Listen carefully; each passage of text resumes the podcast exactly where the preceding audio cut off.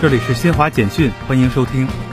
七国集团日前在英国举行峰会后宣布，将在明年年底前为全球提供十亿剂新冠疫苗。对此，世界卫生组织总干事谭德赛等联合国高级官员认为，这一数量远远不够。美国总统拜登与土耳其总统埃尔多安十四日在比利时布鲁塞尔会面，双方一致认为会晤富有成效，但他们均没有透露关于改善两国关系的具体措施。